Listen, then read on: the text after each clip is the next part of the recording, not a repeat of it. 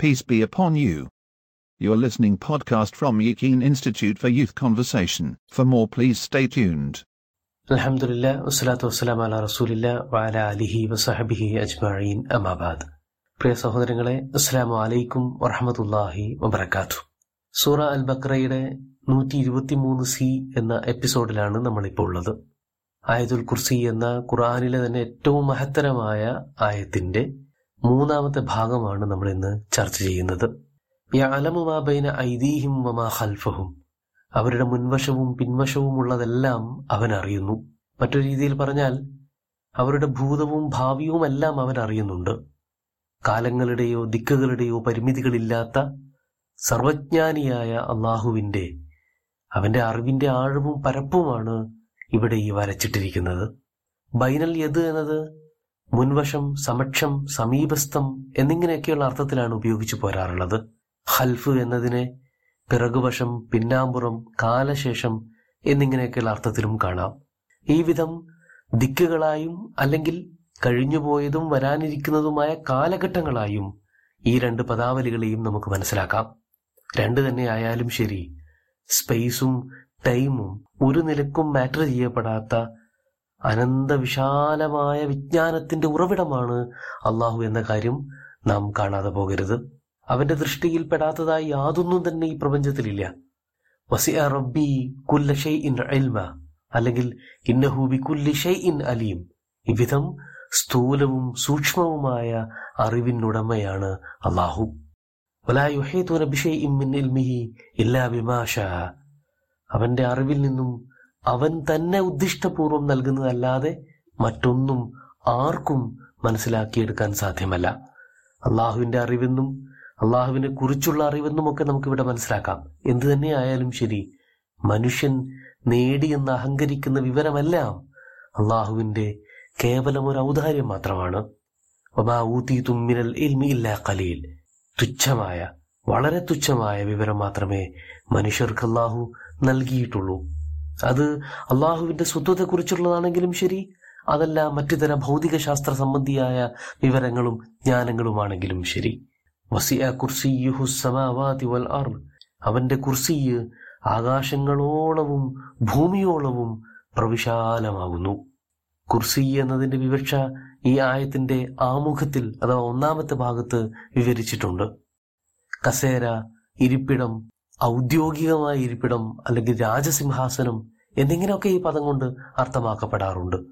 അതേസമയം തന്നെ അധികാരവൃത്തം അധീശത്വം രാജാധിപത്യം തുടങ്ങിയ അബ്സ്ട്രാക്റ്റായ അർത്ഥങ്ങളും ഈ പദം ഉൾക്കൊള്ളുന്നുണ്ട്. പ്രസ്തുത അർത്ഥമായിരിക്കും ഇവിടെ കൂടുതൽ ചേർന്ന് നിൽക്കുന്നതും. അള്ളാഹുവിന്റെ കുറിച്ച് ധാരാളം പരാമർശങ്ങൾ ഖുർആാനിലും ഹദീസുകളിലും ലഭ്യമാണ്. അതിന്റെ സംഗ്രഹം എന്ന നിലയ്ക്ക് നമുക്കിങ്ങനെ മനസ്സിലാക്കാം. ഏഴാനാകാശത്തിനപ്പുറമാണ് അള്ളാഹുവിന്റെ അർഷും അവന്റെ സ്വത്വപരമായ സാന്നിധ്യവും മൗജൂദായി കിടക്കുന്നത് എന്ന്. അങ്ങനെയിരിക്കെ പ്രസ്തുത അർഷും ഇവിടെ പരാമർശിച്ച കുർസിയും ഒന്നാണെന്ന് കരുതുന്നതിനും ഭേദം ആ അർഷിൽ മുസ്തവിയായി കൊണ്ട് തന്നെ ഈ അണ്ടഘടാഹത്തെ അപ്പാടെ അമ്മാനമാടാൻ അല്ലെങ്കിൽ നിയന്ത്രണ വിധേയമാക്കാൻ കഴിവും ശേഷിയും അധികാരാധീശത്വവും ഉള്ളവനാണ് അള്ളാഹു എന്ന് മനസ്സിലാക്കുന്നതായിരിക്കും ഉചിതം. അത് അവന്റെ ജലാലത്തിന്റെ പ്രകടമായ ലക്ഷണവുമാണ്. ഹിഫ്ലുഹുമ.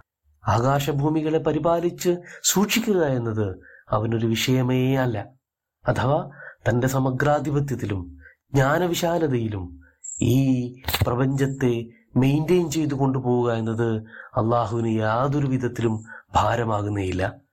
അതിപ്പോ ഈ യൂണിവേഴ്സ് എത്ര തന്നെ പ്രവിശാലമാണെങ്കിലും ശരി അതിനകത്തുള്ള സകല സൃഷ്ടിജാലങ്ങളെയും സകല വസ്തുവകകളെയും സംരക്ഷിക്കാനും നിലനിർത്താനും നിയന്ത്രിക്കാനും അവന് ഒരു പുഷ്പം പറിക്കുന്ന ലാഘവം പോലും വേണ്ടതില്ല. ബഹുവൽ അലിയുൽ അലീം അവൻ തന്നെയാണ് ഉന്നതനും മഹത്വമുള്ളവനും. എല്ലാ ഗുണവിശേഷങ്ങളുടെയും പാരമ്യത അൾട്ടിമേറ്റം അത് അവകാശപ്പെടാവുന്നത് ഒരേ ഒരു അള്ളാഹു എന്ന ശക്തിക്ക് മാത്രമാണ്. അവന്റെ എല്ലാ സിഫാത്തുകളും അസ്മാകളും അവ സ്ഫുരിക്കുന്ന അർത്ഥത്തിന്റെ പരകോടിയിലാണ് നാം അവനിൽ മനസ്സിലാക്കേണ്ടത്. അതേ ഗുണങ്ങളോടുകൂടി തന്നെ നാം മറ്റു പലരെയും വിശേഷിപ്പിക്കുന്നുണ്ടെങ്കിൽ പോലും അതൊരുപാട് ഒരുപാട് പരിമിതമായ അർത്ഥത്തിലും സ്വാഭാവികമായ സാരങ്ങളോടും കൂടിയായിരിക്കും.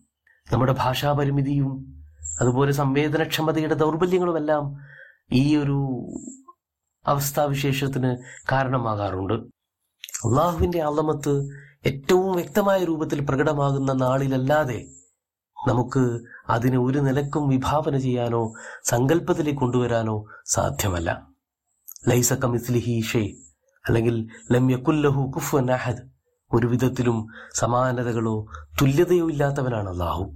ആ പ്രൗഢവും അജയ്യവും കുലീനവുമായ തന്റെ സ്വത്വത്തെ നമുക്ക് ആവാഹിക്കാവുന്ന വിധം നമുക്ക് മനസ്സിലാക്കിയെടുക്കാവുന്ന വിധം അക്ഷരങ്ങളിലൂടെ അവൻ നമുക്കായി വരച്ചു തന്നിരിക്കുകയാണ്. ഇതാണ് ആയത്തിൽ കുർസി എന്ന ഈ ഒരു ആയത്തിൽ നിന്നും ഏറെ സംഗ്രഹിച്ചും ചുരുക്കിയും നമുക്ക് മനസ്സിലാക്കാനുള്ളത്. ഇതിന്റെ ഓരോ ഡയമെൻഷനുകളെയും സ്പർശിച്ചുകൊണ്ട് വിശദീകരിക്കാൻ നിന്നാൽ അനവധി നിരവധി എപ്പിസോഡുകൾ നമുക്ക് ആവശ്യമായെന്ന് വരും. ഞാനിപ്പോൾ തൽക്കാലം അത്തരം ഒരു ശ്രമത്തിന് മുതിരുന്നില്ല.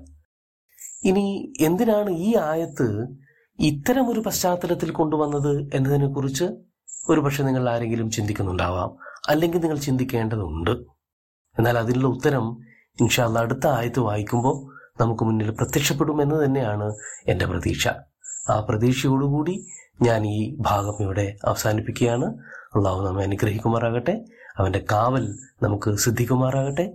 ഈ പറഞ്ഞ എല്ലാ ഗുണവിശേഷങ്ങളുമുള്ള അള്ളാഹുവിൽ കാവൽ ചോദിക്കാനുള്ള നിരന്തരമായ പ്രേരണ നമ്മുടെ ഉള്ളിൽ ജനിക്കുമാറാകട്ടെ എന്നും കൂടി പ്രാർത്ഥിച്ചുകൊണ്ട് ഞാൻ അവസാനിപ്പിക്കുകയാണ്. അസ്സാം വലൈക്കും വറഹമത്തുള്ള